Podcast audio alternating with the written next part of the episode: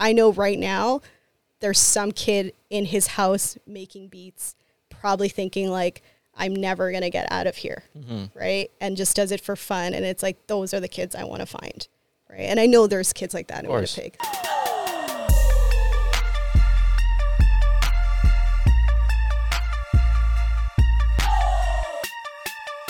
All right, ready to start? Yeah, let's do it. All right. Welcome back to the Two for Rise podcast, where we document the rise and stardom of Winnipeg's talent and personalities, aka the number one podcast in Winnipeg. Remember to like, comment, subscribe, show us some love, get us, get us that, get us our goal. That's what we want. A thousand is where we at, and that's where we want to get to. I'm not gonna waste no no time, ladies and gentlemen. Let's bring on our guest today. She's a female op- entrepreneur turning side hustles into dreams. She's a co. She's been a co-host, a radio host, club promotion, so much more. Now in management for Lavish. Please welcome. It's Marcella J. Thank you, thank you, thank you. Let's thank go. you for having me. This is great. I love it. Thank Love you it. for coming. Great energy. Uh, you know, we try to we try. It's all about the vibes. It's all about the vibes. I love it. I, I was looking on your I was looking through your profile yesterday and I'm fascinated by your story. You know, first of all, starting from you know the La- Latino culture in Winnipeg and Hispanic culture. Like, Yes. explain. Let's start from the beginning. All the way back. Let's start Um, from there. We are two for rise, so let's talk about your Let's talk rise. about the rise. yeah, Uh, the Latin culture, when unfortunately in Winnipeg there really wasn't anything going. Um, growing up, Folklorama was a big deal for us. I'm Salvadorian. We had a great pavilion party Friday, Saturday. Like it, that's where everybody came to Mm-hmm. have fun. Um, unfortunately, after I don't know how many years, it came to an end. Sure. And for about two years, I heard people kind of complaining, there's nowhere to go, there's nowhere to go. And my whole mentality is you can either complain or you can try to do something about it. So I took the reins. I was like, you know, let's hope, let's put a Latin thing together. Let's do a party. I hope people show up. Sure. So I got the back room of, depending on how old you are, the back room of Republic or Citizen or EEC, whatever Yeah. you want to call it. yeah, yeah. Um, I got the back room from there, and I was like, I hope like 50 people show up. and through the first one, completely sold out, line around the block the entire night. And I was like, I think I have something.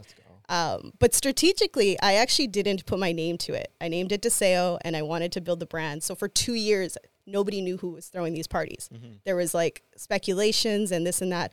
Finally, when everything was the way I wanted it, that's when I kind of put my face to it, and that's when people started realizing who it was. So I was the only female promoter. Um, I did it for 12 years, which I actually am planning another Deseo FYI is coming up soon. But 12 years, only female promoter, only one doing Latin jams. Like I saw it from the beginning when nobody was playing any type of Latin music. And I've seen the growth where I love it. Now I get DJs that message me and are asking for a playlist and playing this. And I go to any nightclub and they're playing Latin music. And the culture and mainstream for music is now here. What we've been fighting for as a Latin community is here. And I think it's a blessing. I love it. How how does that feel when when you know that you were one of the founding members of putting this specific genre on the on the map in Winnipeg? It's I I mean when you say that to me, it blows my mind. Um, I remember someone said to me, "Oh, I went to a club and I heard Latin music being played." And I thought like, wow, she did it. And I'm not going to take credit for it. I think when it comes to the Latin community, when it comes to mainstream music, all of that Despacito made a big difference, right? I'm not going to take credit for that because I think what's happening is way bigger than me. But I definitely appreciate when people stop and say, I went to a club and I thought of you because I feel like you had a print in it, you mm. know? When we have teams now, they're doing weekly Friday, weekly Saturday of Latin, and they're doing well. And, you know, there's a party going on tomorrow, and the guys reached out to me and they're like, we do this, and like, we saw you do it forever. And that, that to me, it feels good to know that people look at you and say, yeah, you left a print, and mm. because of you, you laid the bricks so that we could walk and do what we do now. I Yeah. think that's amazing. Was that was that always the goal? Like No, initially, honestly, initially it was just like I want to get the community get together. I never thought I would last over a decade. I never thought I would have nights where there was almost 800 people showing up. I'm one girl, right? Like Yeah. I really didn't think so. But now I think that's the reason it's happening that way is because I started off with the right intent. And I always have this saying is if you go leave with the right intent, the money will come. Mm-hmm. Leave with the right intent. So the intention was to bring the community together a decade over a decade later when people come up to me and they say because of you i think that's the biggest compliment you can give me and and you're doing it and and people are you know applauding you and likewise and you deserve your flowers and your celebration Thank you, thank you. I know. appreciate that. even even even someone who's not like totally in inversed in that type of music but even looking at your stuff i could see that there is something that you know you had an idea and you and you went towards it Yeah, Right. yeah, and I, I mean, I'm sure you could also associate culturally, right? When Mm-hmm. you're when you're ethnic, it's not always easy to have your music or your culture received in such a positive way. So to see that happening now, I'm Mm-hmm. just absolutely adore it. I love it. okay yeah so you threw your first event Yeah. and you said it you sold out what and was it was it always just a gradual increase or was there ups and downs I am one of the few that has been really fortunate. I've never had a bad night. I've never lost money, which was shocking. yeah um, when I finally kind of announced I was officially going to end as a promoter, like I had DJs and promoters message me and they're like, "You," li-, someone said to me, "You're the Mayweather of promotions. you never lost a single night. Like you did well." So, I never had that portion. I'm really lucky that my community backed me the way that they did. Um, so I definitely give them their props because you know, yes, I have. I have something for them, but they have to support it too, and they really, really had my back throughout the entire time. Mhm. And what what did those uh, years entail? Like, was it everything by yourself, or did you bring on a team eventually? It was. How it did- started with me, my close friend Oscar, and my sister. It's like this is back in the day when you had to do flyers, right? yeah, yeah, yeah. It's Winnipeg winter. It's minus forty two. We're putting flyers on cars. Like it was just us grinding it out, trying to get something going. Um, it really was just me, and then from there. I would uh, partner up with mostly the DJs, right? And I always tried to give people opportunities. So uh, DJ David Gomez immigrated here from DR, and like for about two years, nobody would hire him. Like nobody knew who he was. I told him send me a mix. He sent me a mix. I'm like, wow, this guy's amazing. Let's put him on. So I'd put him on with like someone like Sugar Prince that's well known, and they would like promote. And then we kind of built a little bit of a crew. But as far as uh, having like a straight promoter crew, I never actually really had them. It was really just people really like loving the concept and loving the environment and just reposting and sharing the love. That's really what it was. Nice. Are you? Are you? Would you say you're like a good judge of character? I think so. I would like. Yeah. I I hope so. Yeah. like you know when somebody is like uh, going towards something, or you know can. yeah, I, I think I have a really good knack for spotting like talent. Sure. Right. So I think that for me is what's helped me along the way because I have this thing too where I always try to give people the right people opportunities, and I think in order to be able to give the right person an opportunity, you have to have a good character, Hmm. And, a good judgment of character. how do you develop that? Like, was that was that always since something?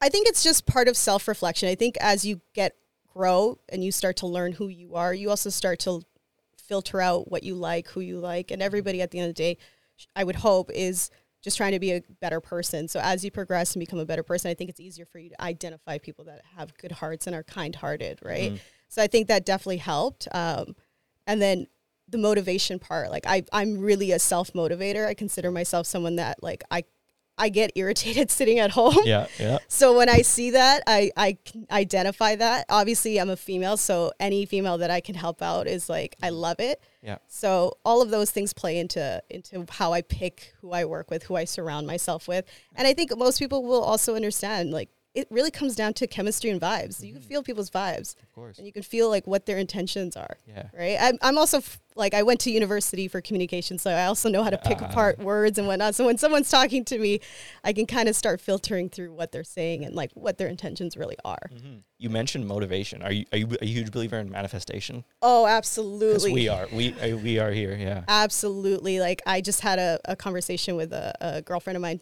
last week and I we were it was literally just about manifestation. And that's like a regular conversation with a lot of people around me. I truly believe in it. But I always emphasize like you can't just say it Mhm. and expect things to happen. Like there is work that has to be done. But when you put that out there and you start working towards it, I truly do believe in it. Mhm. Changes your life. No, we're, we're a huge believer here. Just you know, just putting it out there, especially you're writing down. Like I'm Yeah. a huge like person who writes stuff down and just looking at it. And I know that alone is not going to get it, but that's like maybe the first step in my mind. It makes it real. yeah, it's it tangible. definitely makes it it's real tangible. now. You and put it out there. and especially when you see other people who are like on the same road as you, it's Yeah. great to have like people around you. It's all the well. attraction too. The Exactly, whole law of attraction, attraction. plays into that, Yeah. Mm-hmm. right? Like, I mean, you have to be realistic. You can't just be like, "Oh, I want the lottery," and like hope it happens, right?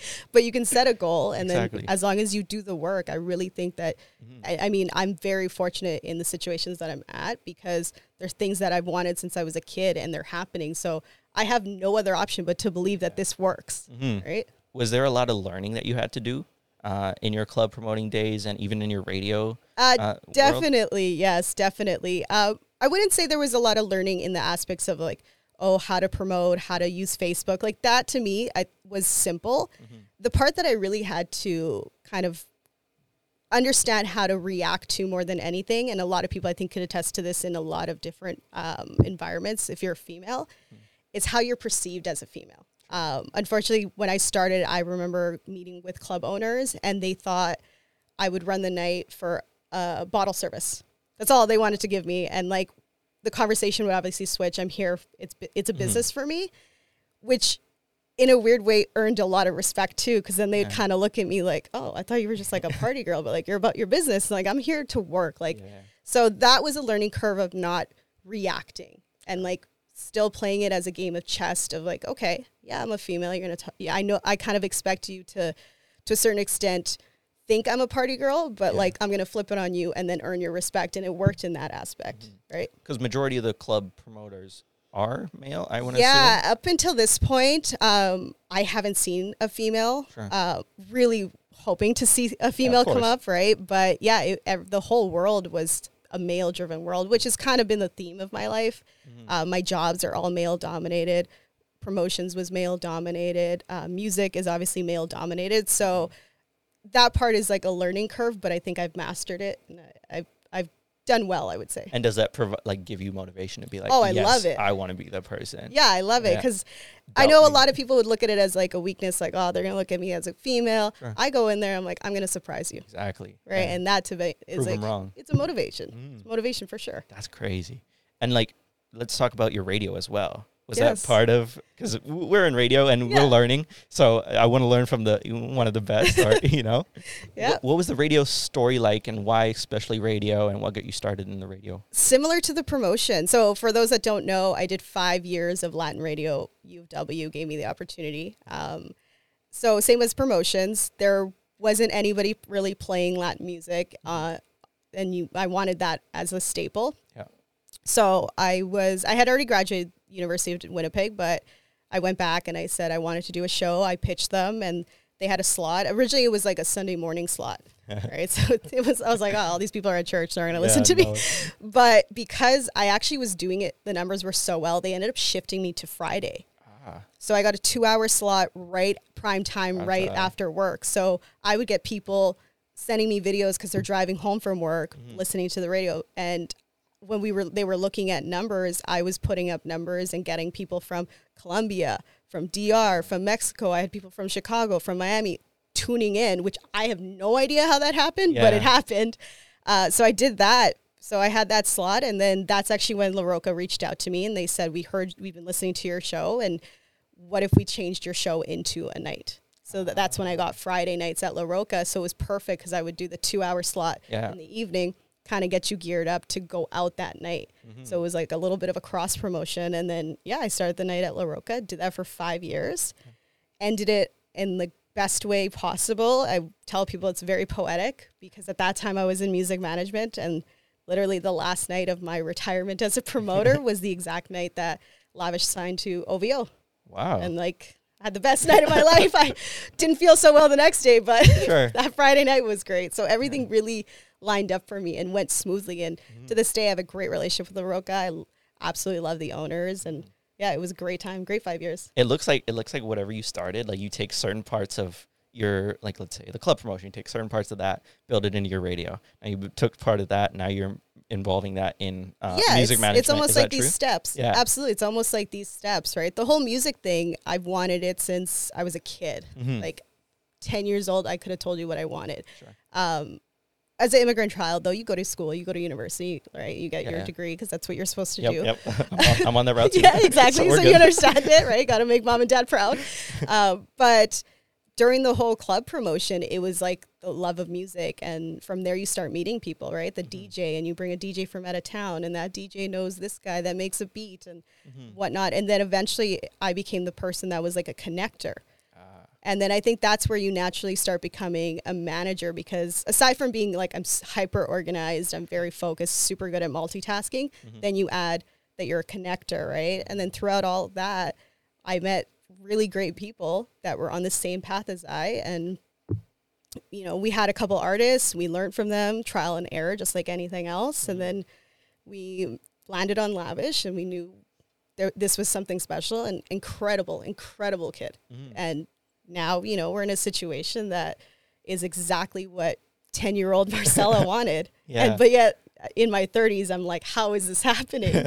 right. But it's all lining up and all those little bits of knowing how to do uh, a concert, knowing how to book things, knowing how to throw a party, knowing how to market, like all those little things that I did throughout my life has led to this moment. And even small things that people probably don't know or don't see. As a kid, I was the kid that on Saturday night, hmm. I would watch like music documentaries Yep. on like how videos are made and even those things, right? Like I I learned as a kid and I remember certain things that I learned that led me to now.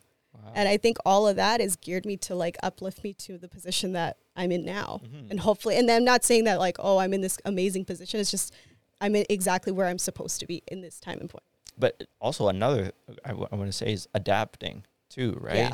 Was it was it hard to adapt? Like if people know you as like a club promoter, was it hard to adapt to okay now I'm a radio host, and then from there now is it hard for people to be like okay now I'm a manager?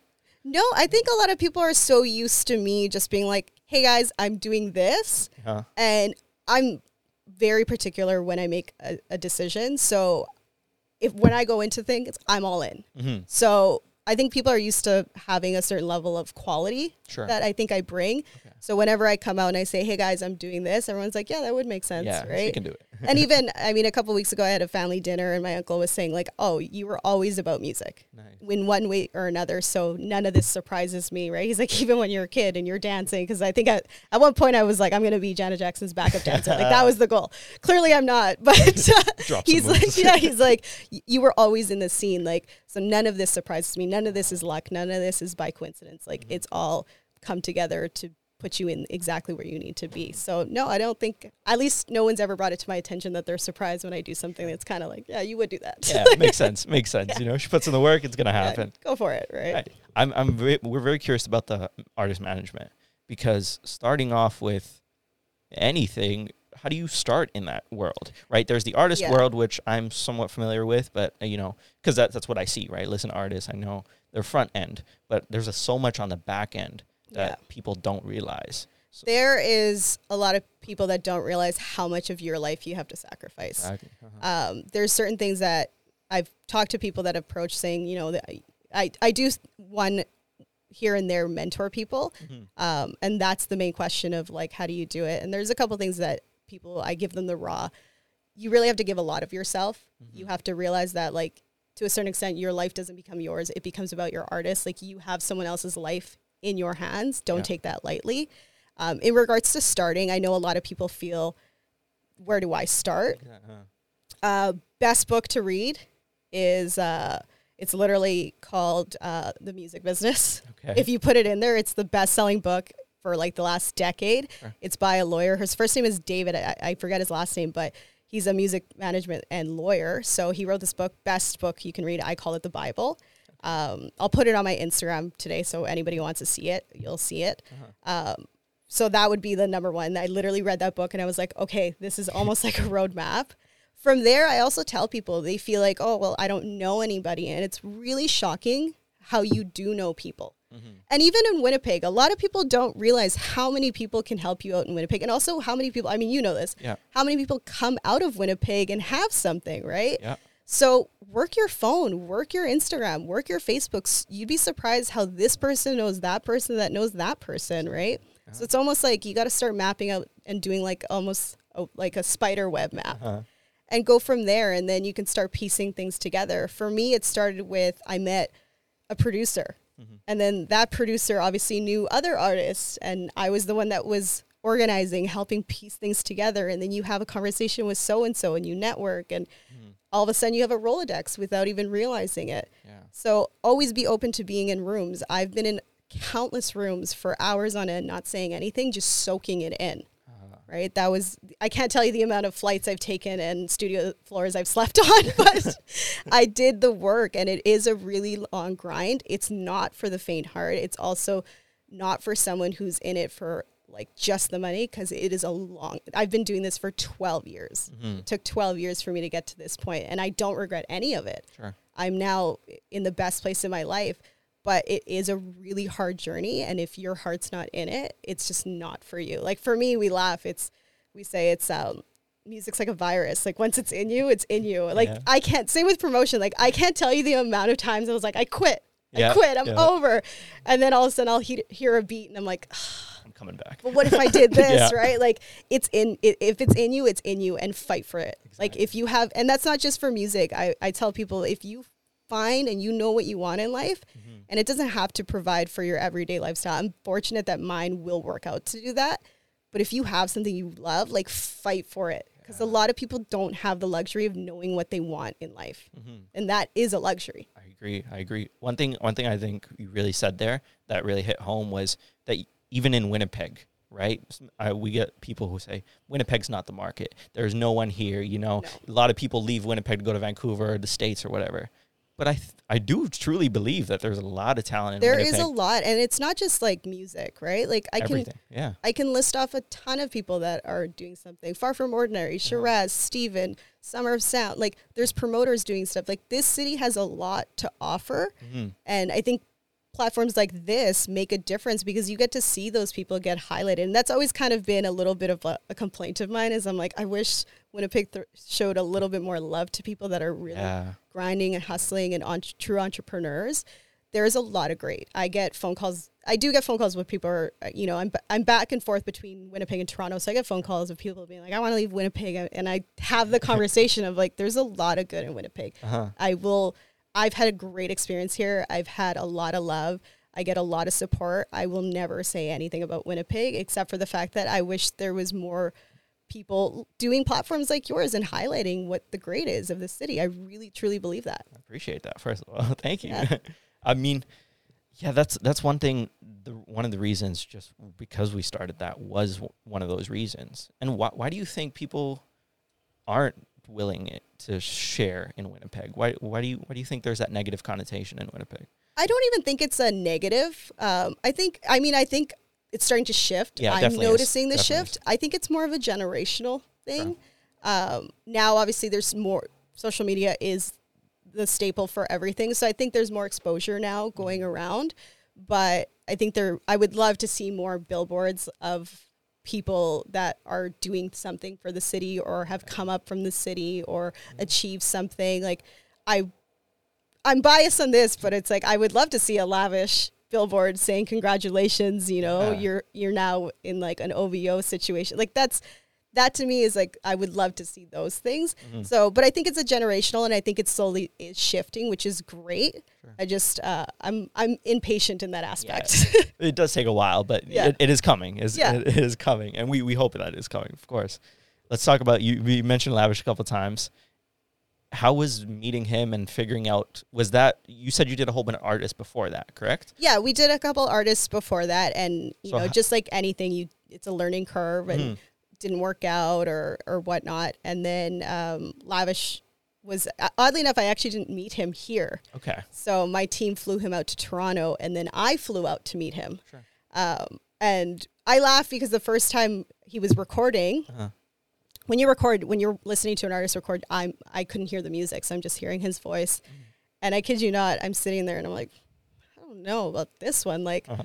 but I didn't say anything. Sure. And then two seconds later, he turns the music on, and instantly I was like, this is it Wow. this is it. He just had, he has this thing. I can't even explain it. I guess it's the if factor that Sure. people talk about. But I instantly became a believer. I'm like, okay, I'm in, Wow. right? Creatively, he was making three songs a day. And I'm not talking about like just songs, like great songs. Mhm. And then it just became the the artist development and I'm itching to release the new music. We all are. because it, if it is the way that I see it, it, it everybody's gonna like rock with it. Yeah. And and what is like as a manager, what is your role in terms of Well, in our camp, I mean, there there's a few managers. It's a team. The, Mm-hmm. It's a team of four managers, but really we have a whole army at this point. Okay. Um, you are for me. It it can go anywhere from finding producers, finding mixers, setting up sessions. One day I'm booking flights to LA and we're taking off. Another day we're looking at venues, we're throwing a party. Another day we're doing a video. Like you're wearing so many hats. Mm-hmm. You don't really have like a label to say I do this, right? You kind of do everything and I think that's probably what works for me too because otherwise I'd just be bored. But our team is really good. We're really good at communicating with each other and making sure everything's taken care of and that he mm-hmm. has what he needs. And it's not just the artistic part; it's also emotionally, Sure. right? He is a person at the end of the day, so we got to make sure he we develop him as an artist and also as a man. Make sure he's on the right path. So we play a lot of different roles. Sometimes I'm the mom of the whole crew, right? And did you eat? did you sleep? And then sometimes I'm the enforcer where I have to have difficult conversations and but that's part of the game, right? And if you are fortunate like me where you have a team as close as us, those difficult conversations are always out of love. Yeah, right? of course. So it's it's always well received. Mhm. What about like, you know, we, you know, I, I'm, I'm into music as well, but as far as like looking at artists, there's been many people who come out and say the music industry is ruthless. It and, is. And there's, you know, there's a dark side to the music industry and that artists are not getting what they need. Yeah. What do you, what's your opinion on that and how does that work in terms of from your perspective? I mean, it is. And again, I'm like, we're really fortunate that we've been on the path that we are. One, as a female, right? There's so many horror stories that you hear. And I knew that going in. I'm really lucky to have the team of guys because I'm the only female on my team as well. So to have the team of guys around me um, offers that protection. I've never, thankfully, been in a situation where I felt uncomfortable or compromised. It's always been clear. We've also, luckily, been in situations where we know how to negotiate properly, and we also know when to bring someone out, like a lawyer, to bring to sit at the table for us. And we're not we the egos don't exist. We know what we're good at and we know what we're not. So we always make sure we put ourselves in the best situation. And at the end of the day, like I mentioned earlier, you have the artist is an artist, but you have their life in your hands. So you have to make the best decision for them. And we've had conversations where if as much as oh, they're a label, and I'm not saying OVO specifically, but like, oh, you know, this label is this, and like, it'd be so cool to sign. Like, okay, that's great, but is it the right deal? At the end of the day, it's all about being the right deal, regardless of who's the one offering it to you. So that's been our mm-hmm. mentality as a team. So that's changed the conversations a lot. There's been situations where we're like, if they don't say this, then we're gonna walk away because Okay. you're not trying to sell your soul Of course, yeah. right? So, and I think now there is you know streaming and this and that, the artist does have more power, and it's starting to shift. You, you know, back in the day, if you didn't have the labels, who are the machine, you're not getting anywhere. You're not going to get radio. You're not going to get album sales. There's no marketing. But now you can do that yourself, and you can do it from your phone. Yeah, yeah. So there's a little bit more power given given to the artists and the team, which I think is great, and I hope that keeps shifting.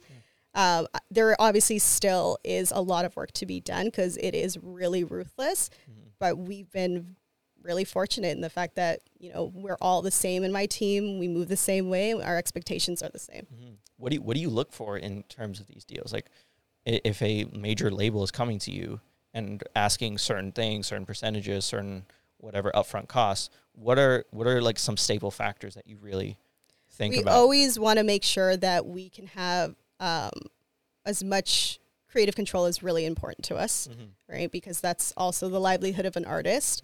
Um, the other factor is people need to realize that you know when you when you see artists and it's like oh they they signed for 10 million and you as an artist are sitting there thinking I want to sign for 10 million that's a 10 million dollar loan yeah. that's like they're expecting their money back Uh huh. so for us, sometimes it's it's based on you know what, let's take a lot less, but be able to get a lot more in the long run. Be able to keep more of our masters or more of publishing or uh, again creative control. So we have done really well of stretching every dollar. Yeah. So we know that if we get a smaller bag, to us that's like amazing, right? like we've been nickel and diming for so yeah. many so many years. So that's really the trade off. Is well, at the end of the day, this is a loan. Mm-hmm. So just like anybody, you want to get out of that loan as quickly as possible, whether it's a car loan, whether it's a house, you want to be debt free, quote unquote. And, and so that's our decisions. that's the business model of yeah. uh, the labels, correct? Yeah. They just uh, could you explain how those like why is it a loan and why is that the way that the well, a lot of like, especially starting deals are going to be recruit, right? I mean, every deal is recruit, but they'll do a 360 where they're going to take a percentage off of everything in your life, Okay. right? But they put in that 10 million, and I'm using 10 million as a rough number. Yeah. Just let's say 10 million, expecting that they're going to make 20, right? Like they, yeah, yeah. it's just like any other investment. When you put in money i in a stock, Mhm. it's because you're expecting to get a return, right? So it's the industry works exactly the same. It's Mhm. just like any other transaction or financial transaction. They want their money back. Mhm. They're not no label's going to give you money not expecting of to course. get get it back and then some, right? But the higher the number is, obviously the more there is like Yeah. guidelines and and it's like it's like any other loan. If you're going to take a really big loan, well there's going to be a little bit more guidelines on what they expect you to do and you know. So it works just like anywhere else. Do you have any stories of certain conversations that you've had or certain moments in your career that you were like, wow, I can't believe I'm here right now? Or Yeah, This I is- I have like it's a Winnipeg girl who's like, I have these moments, and I was just talking to a friend two nights ago about it because she said, you know, like, how does it feel? And they're very far and few. I'll be honest with you. Um, some people say like, y- like you need to poke your chest out more and whatnot. And I think that's just not my nature, but they're very far and few moments. But when they do come, I'll be honest with you, they hit you really hard. Okay. I think like like the day I found out that Lavish was signing, um, I remember calling my cousin. It was like eight in the morning. I'm like calling my cousin, and I'm like, "We did it, we did." It. I just kept saying we did it, and then we both are just crying on the phone, Aw. right? So you have very, I for me, anyways, I have very far and few moments, but there are moments where I sit there and I'm like, "Whoa!" Like when I was 20, I was like, "No, for sure this is going to happen, yeah, guaranteed. My life's going to be this way." And now that that's actually happening, it's almost like I'm in disbelief. It's it, it does become overwhelming because I think for anybody who's wanted something their entire life and for them to see it actually happening, mm-hmm. it's it can be overwhelming and in, in the best way. yeah. Yeah. What about like the mental aspect? Like there's certain high moments, and I'm sure there's moments that aren't as you know always. Oh my God, this is happening. This is happening. Yeah. So how do you balance those out in terms of I have moments where it's obviously I'm on a high yeah? and those for anybody are great and then I have moments where I feel like I'm not doing enough. Mm-hmm. Um, but I'm at the point too where I wake up. I I've recently realized like I wake up and I'm healthy. First of all, blessed to that. I am in a situation where my dream is literally starting to unfold. Can't even describe the feeling of that. So those low moments are also very small because in the grand scheme of things, I'm like I have nothing to complain about Yeah. right? And I think that just like the simple fact of I can wake up and breathe, it means so much more now. Mm-hmm. It's a simple thing, but when you finally really grasp like what it is to live life, quote unquote, you the simple thing of breathing is amazing. And like those down moments are more so me being like, I'm bored and I need to do more. I need to find the next artist. I need to do this, right? but I think I'm right on the right track. And I think I've also really reflected lately on living in the moment. I think Mm. we're always, I think society's trained to always Keep chase the next thing yeah. and and think about the weekend, let's say, or think about the car or the next house you're gonna buy. And I'm really, really trying to emphasize living in the moment. And I think that's where you start to get a very few down moments. Most of your life is high at that point. Exactly. And Exactly. and everyone's chasing. Everyone wants to be at Yeah. those high moments. And then when you get down, sometimes you want to get back to those points. Yeah. you And throughout COVID, I mean, throughout COVID, everybody struggled. I Yeah. there's I don't know a single person who didn't struggle at some point mentally. Um, I definitely did. So that really forced me to kind of strip everything down. Mhm. And I think that's where I started to learn like how to find joy out of the simplest things because you know we couldn't go out anywhere. You couldn't go hang out with your friends. You you literally had to sit at home. And Yeah. and you know for me I, i'm engaged and i had a great time with my fiance because we got to spend so much time together right? But i had to really strip it down and and realize like what's the simple things that made me happy? And the simple thing of waking up and having like a cup of tea I found like was Mm. that peace was nice. And so I even during COVID, which I will never want to go through COVID again, I still was able to take something out of it. And I think that's part of life too is you should always try to find a learning curve even in your low points mm. because there is something to to learn because at the end of the day you also we all made it through and a lot of people probably came out a lot stronger. Yeah. Was there ever a moment where you thought that this might not be for me or certain things don't go the way that you were hoping to? Yeah, definitely. I definitely had moments uh, in the music, obviously, that where I was like, I don't, I don't know if I can do this. I feel like I don't know anybody, and Yeah. you know. But I, I laugh because I'm like, I kind of lived my life like Hannah Montana, because I, I worked a nine to five. Like Yeah. I always had a corporate job, Okay. and in the evenings I would do the music stuff. On the weekends I, I would do the music stuff. There was moments where I would leave work Friday night, catch a flight, go to Toronto, go there for the weekend, fly home Monday morning, and go to work for 8 a.m. Like I would be leaving Toronto around 4 a.m. to get here for 8. And I did that every weekend for a few months. Like Yeah. I just wanted it so bad. Wow. But you do have moments where you're like, it's just not going the way. And I think that's part of it, though. You're supposed to have a trial and error. You know, I kind of mentioned we had a couple artists and it just didn't work out. And it's not because it went horrible. It just, you do all the trial and error and you do the learning so that you can get into the right position with the next artist, with the right artist. All the stars align and it works out well. So you have to go through those tough times. That's really motivating to hear.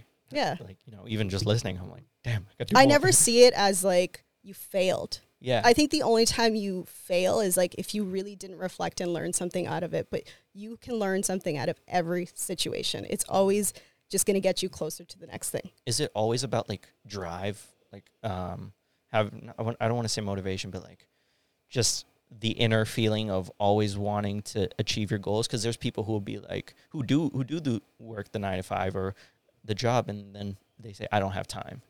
Like what is your what is the reason why you keep going? Well, the there's a really long version, which I think would be a whole other podcast. Um, but. I I do let people know, you know, one, I'm a child of immigrant parents, right? That I think to anybody should be motivating. But in my situation as well, um, my parents only had a third child because they immigrated, and I'm the third child. Okay. So that to me is if had they not immigrated, I wouldn't exist. So I don't think me existing is by fluke. I don't think it's coincidence. And I don't mean that in the sense of like, oh, I'm super special. I mean, I don't take it that way. I really understand the fact that I'm like, whoa, like the difference between me being here and not uh-huh. was literally a two weeks different. My dad applied to Im- immigrate without telling my mom. Uh-huh. They got approved and they left two weeks later. Had they not gotten approved, I wouldn't be here. So I always tell people, I'm like, the difference between me being here and not is two weeks. wow So that's the way I internalize it. And that is super motivating to me. yeah And as things progress, I think it just becomes more layering too, right? Like now, when people approach me and they say, this is to me still really blows my mind when people are like, you work so hard and it makes me want to work harder. I think that's the biggest compliment. I'm like, I could sometimes I'm sitting there, I'm, I'm in disbelief that I'm like, anybody notice? Like people notice that I work, right? yeah. But you know i have people that sometimes will stop me on the street and say that or message me and especially in the latin communities when i have uh, a latina coming up to me and saying you know i look up to you for this reason i can't even describe what that means to me. Makes you want to push harder. Absolutely. Yeah. Right? I feel like now i'm an advocate for for them and you know the whole yeah i'm i'm a latina i'm from winnipeg and like you could do it yeah regardless of what you want. So the fact that I am even associated with that type of feeling is unbelievable. Mm. I want to I want to touch on the immigrant family because I'm also from Mhm. uh, my parents came from uh, India, and for me to have a better life, and is there always a sense of like I want to like make sure that their efforts were worth it? Absolutely. Right. Even if like I, my parents don't necessarily understand completely what I do, Sure, right? yeah, and you'll understand. Like I'm sure when you were talking about this, your parents were probably like, "What?" They still they still don't get it. yeah, yeah. Uh, which even funny because when I did promotions, I, my dad's probably gonna be mad about this, but when I did promotions and he he heard about it, he like went up to my mom and, and he was like, "You need to talk to her," because he thought I was like a stripper, Oh no. right? Because it's just so different. It's so different from their world, right? And the music thing still that you know they're starting to kind of understand, but. Uh-huh.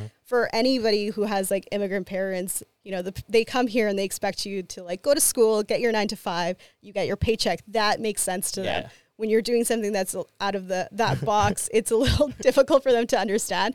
But all they really know is like it's working. Um, I'm money. I'm happy. I'm happy, right? But I have had that conversation with them that you know a lot of what I do is because I'm motivated by them, right? And I think my parents they didn't even think about that. They just like your parents. We just want to give them a better opportunity, right? Uh-huh. So for them to hear me say like I do this for you too, Mm-hmm. I think that also really hits home for them. Yeah, and and they're probably super proud. Or do they show it? I I, I don't know if they're any. I had that conversation because one time I, wa- I Mom, I'm doing something. no, I, I had that conversation because I said to them like, "Do you know what I do?" Because I never hear you guys say anything. yeah, Um, and they realized that they they said they brag to everybody, yeah. Except but they don't ever tell me, right? So we had a good conversation about that. Uh-huh. But it was also because I wanted to make sure that they knew why I also do what I do. Like it's not just because of me.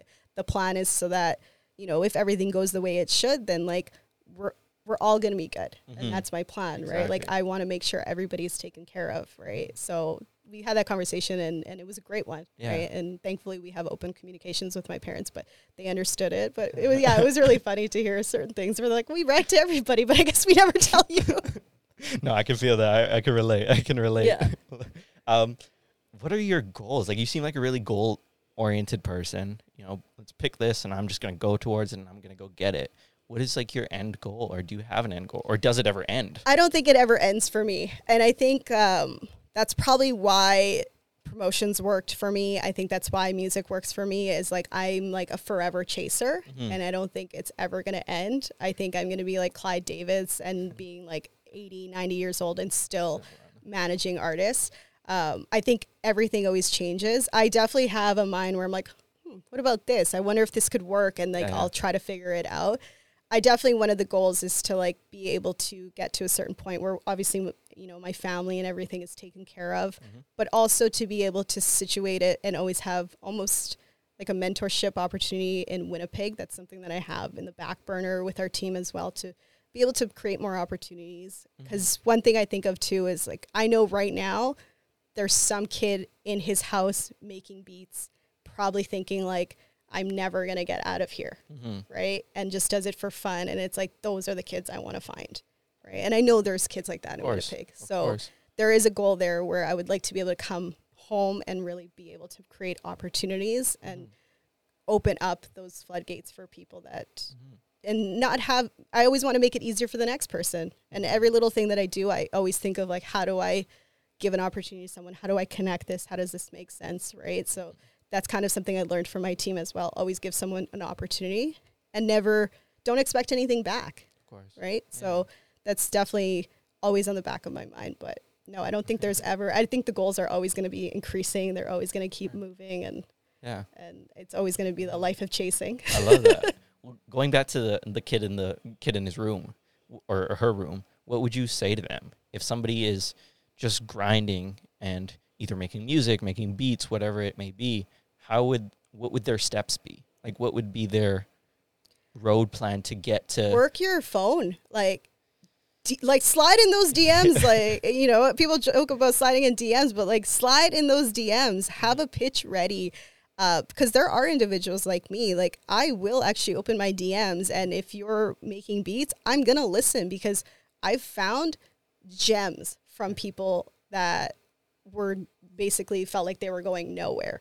And now you know they're working on projects. They're in la and they're in studios. And like i have one kid that um, his name is milano. And like i found him. He was in a he was living in his parents house in a farm just outside of toronto Uh-huh. and found him told him to come through. And like yeah he's like in la making music. And like he's on lav's album now. He's one of our main producers and like my team are like he's a musical genius. And he was like I was selling beats for two hundred dollars and then you you you messaged me right? Yeah. and then I've had people message me and like can you listen to my music? Absolutely. Like I at this point in my life too it's I thankfully am able to take the time to actually listen. So yeah slide into DMs like shoot your shot. At the end of the day if you don't ask the answer is always no. Yeah. so what does it hurt to at least ask? So if you're that kid in your room making beats right now, start looking at your favorite producers and start working with them. Jay Z said it best. Um, closed mouths don't get fed. Absolutely, hundred percent. So it's like shoot your shot, Yeah, go keep for your it. mouth open. Keep asking. Something, something may happen. Yeah, exactly. And And worse- you'd on- be surprised how many people are actually really willing to help someone that's trying. Because like I know how difficult it is. Exactly. So yeah. I'm gonna try to help someone if I can. worst come worst, you get left unseen. Right. I'll on. still try to like give you some like some type of pointers, right? Exactly, yeah. So, but yeah, I, I definitely tell people like message me, hit me up. I'll I'll take the time and like I can give you pointers at the very least. Are are managers and uh, record labels constantly looking? Like, h- what's your process in terms of like finding people? Is it like you just type in beat maker or producer, or how, how do, is it this There is person a- connection, or there you see it somewhere kind somewhere? of two ways of the way uh, how it works. So major labels and like the A and R life right now is going for like okay, this person's trending, uh, this person has Sure. numbers. Um, my method is a little bit different because I'm looking for like the timeless artist, which is a lot more difficult, but it is Yeah. a lot more rewarding.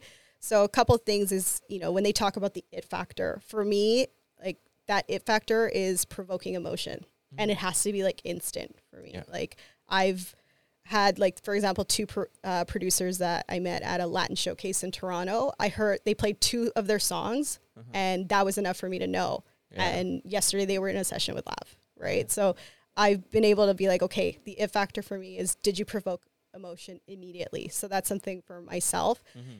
Another thing is personality has a lot to do with it, right? Are we able to like not just get along, but like, can you understand constructive criticism in the right way, right? Like, Mm-hmm. every artist is obviously very protective of what they make, as they should be. yeah. But do you understand that I'm like coming out of love? I'm not like trying to hate on you in any type of way, because why would I? Mhm. So, do they take con- constructive criticism very well? Are they adaptable? Um, are they open to exploring? Because that's a really big part of also developing an artist is them being able to explore and try something. And I always break it down to them like, let's just try it, and if you don't like it, just hit delete. Like it's over, right? Yeah, It- yeah. It never happened, and a lot of the times when that happens, that's when they're like, oh, I didn't even know I can do something like that. So that's great. But for me, it's really sometimes I have a thing that I want to look for, right? Like I want to look for the next this or Sure. a group of that. So I'll kind of start hunting and try to see. Um, at this point, I've been pretty lucky that I've always kind of come across someone that piques my interest Mhm. and then kind of start building a relationship from there. But also right now too, it's like our main focus is Lav, making sure that Lav is taken care of and is situated before we start taking on more because I think sometimes managers feel like they have to have a roster and. I see it as like get your bullet first Yeah, yeah. and the rest will be a lot easier. Mhm. So just focus on the one, really get them situated and the rest will come. And it also gives you an opportunity to learn too, right? Absolutely. Because you uh, obviously the artist before you learned through them, but you're going to learn so much from Lavish as he is going to learn from you. Yeah. Correct. Absolutely. I mean, this is the first time it's really gone to these stages. Mm-hmm. So yes, I'm learning all the time. I think you learn a lot about yourself. I realize like I was not a patient person and I thought I was. So you definitely learn patience in the industry because it is the industry of hurry up and wait, Yeah. right? The amount of times that I'm like rushing to get to Toronto or to LA to just find out like, oh, it's actually moved three days from Yeah. now. And you're like, great, right? but you learn a lot about yourself as well. And I think that's why sometimes too, I'm like, I, I'm not a big believer of having a ton of people on your roster just to say that you do. Mm-hmm. I'm more about like the quality over the quantity. Sure. So that's the way I work. What about like, especially like some of these once you get to a higher level, if you haven't been in those positions before, you're learning them. Are you like scared? Is there pressure on you, on the artist, on both of you guys to We are figure something out? Like, what if this doesn't go the way I want, or what if? we're always good. Like we talk about like um, our pivot game, Okay. right? We're Yeah. like we got a strong pivot game. You know, we're never our ankles are never broken, right?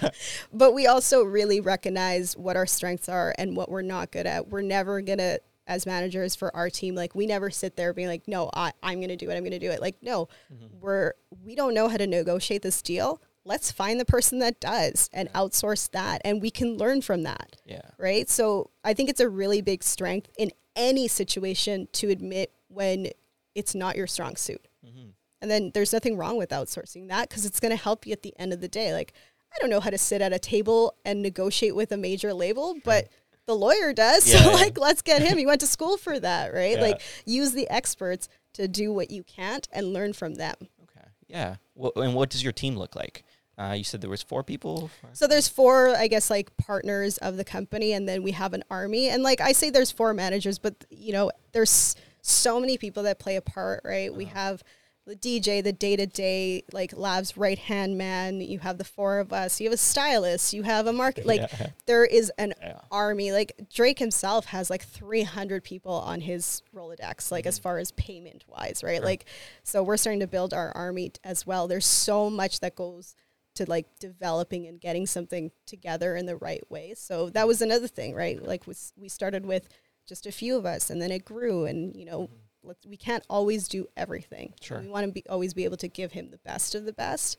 So, and you'd be surprised like there's a lot of people that came in that really do their job really well mm-hmm. and they did it off the strength of the music because they loved his music and they knew like they know he's going somewhere so they're like yeah i'll help you guys out because like i said we're we're stretching dollars like Yeah. it's uh-huh. shocking how far we made it with like nickels and dimes wow.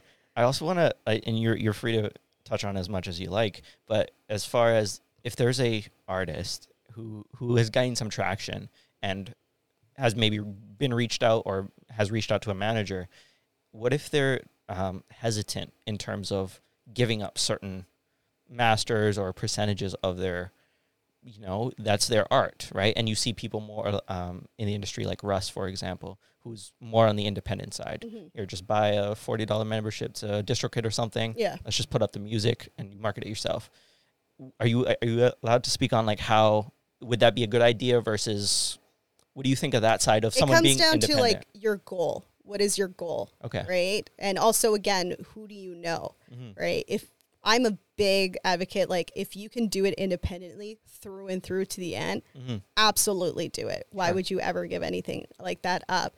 But you know there are artists that they're on their own they don't have a team they don't have anything and like they really do need the label push because they need that infrastructure. So absolutely whatever is going to get you to your goal. I also know artists that they're perfectly happy like not being the big mainstream artist they just want to be able to create and get that out right? And if they make some coin off of it amazing right? So one it starts with your goal. Mhm. and two it's also how much can you do on your own. The more you can do on your own and do it well Mhm.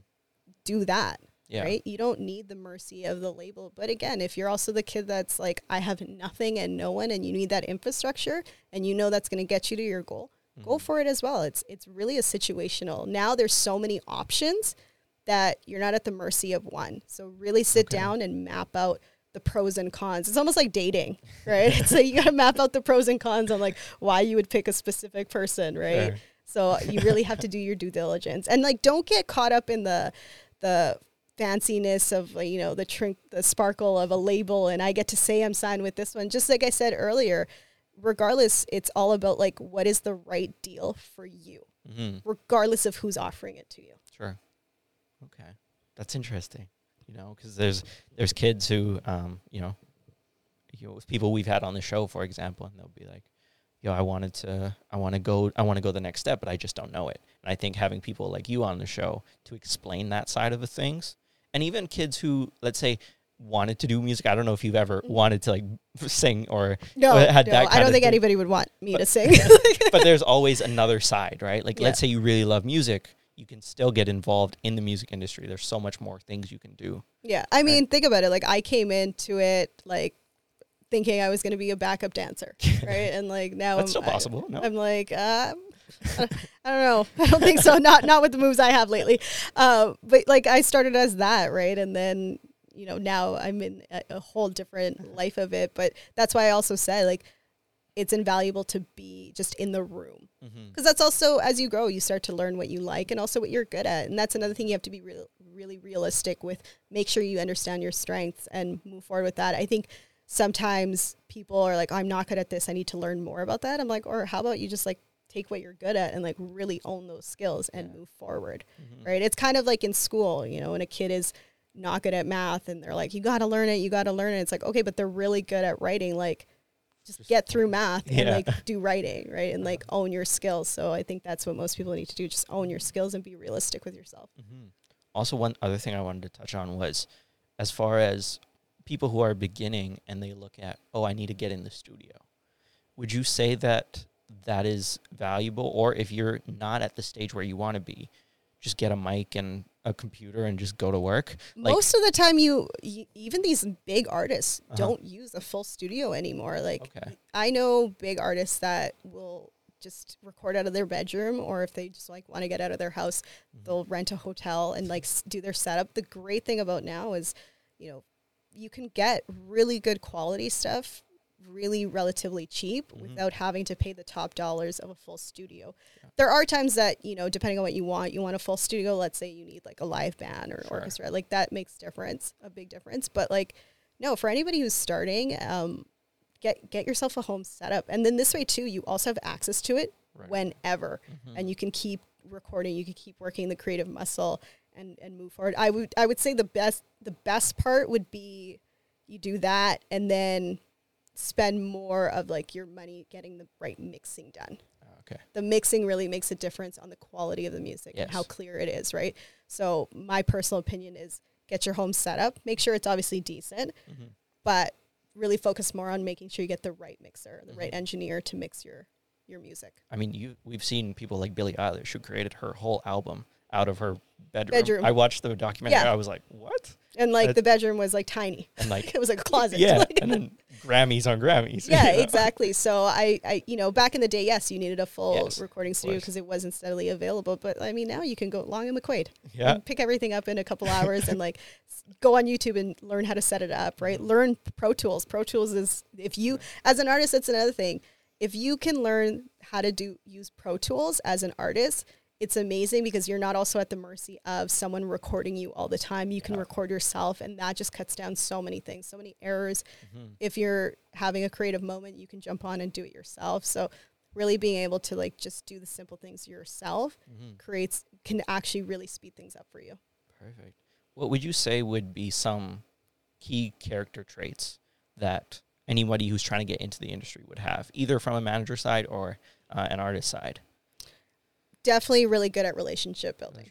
Yeah. You have to be able to build genuine relationships Mhm. with people. Um, you can't, you have to know when, I guess, to be selfish and when not. And I mean that in the sense of you don't want anybody to take advantage of you. That's the part where you need to be selfish and look out for yourself. Mhm. But you have to be really selfless because you are giving up a lot of your life Sure. for some to put someone else first, right? So that's another thing you really need to know Mhm. um, you need to be someone who can pivot really well, someone who's adaptable, someone who knows how to take on stress. Um, the fun times are amazingly fun, Yeah. but the downsides are Oh. not always the best. yeah.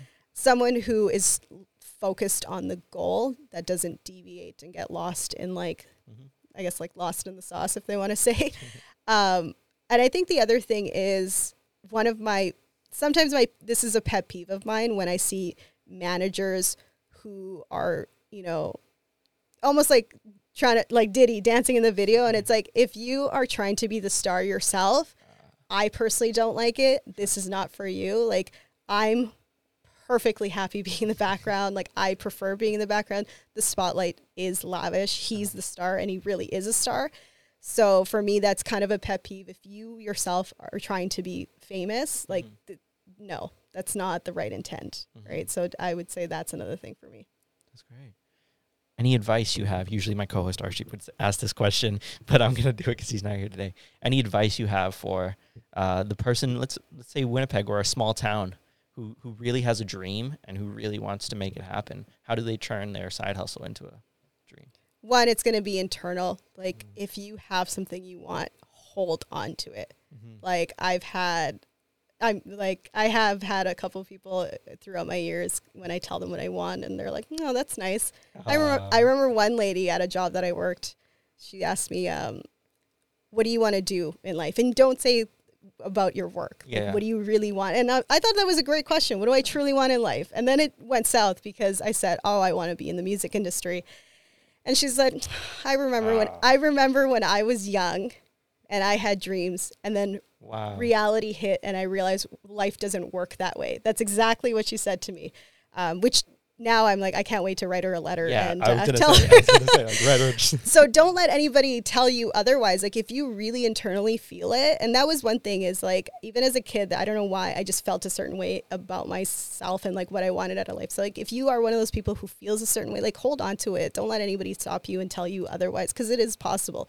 And you know make sure it's also very strategic in the way that you do it. You know like i obviously made sure that my bills were paid and whatnot and i did this on the side but stick to it. Always make sure that that you're doing it in the in the with the best intentions. Um, never never have an ego because it'll strip you down really quickly. But aside from that someone who is trying to really make something happen it's depending on the like industry you're in and, this applies to anything it's like if you don't know something youtube it. Like there's so many ways to learn anything. like youtube it. Look at instagram. Use your phone. Network. Like start to p- map out how you're going to go from where you're at right now to achieving your goal mm-hmm. and then just start putting mapping it out and what those steps look like. And they're not always going to work but that's where you ha- have to pivot right? But that's like people sit there and they want this and they automatically think of like i'm just not going to be able to do it. If you actually just broke it down into steps you probably surprise yourself on how easily you could probably accomplish it that's very inspirational. You know, I'm, I'm getting a lot from it. keep pivoting, keep working, keep grinding, break it down keep rising. Thank you so much for listening. Be sure to like, comment, subscribe. Uh, we're on UMFM Radio every Tuesday at 11:30 a.m. Check out Marcella J. Yeah. Down in the description, we'll link everything down below. Check out Lavish as well. Any of our artists, anything that's coming up. Um, do you have anything that you would let us know that's coming up? Anything that you would like to plug? there's a few things that are going to be coming up um, just waiting on some details so i mean you, you'll put me on yours but Yeah. follow me at hey marcella j on instagram you'll see all the announcements coming up there's a few things for the latin communities that i'm going to be able to announce obviously stuff with lavish and then you know feel free if you're that kid in your Slide in. bedroom making beats slide in the dms All right, guys. Thank you so much. Like, comment, subscribe. See you next team. Peace. Perfect That's it. that's great i loved it Thank you. Thank you so much.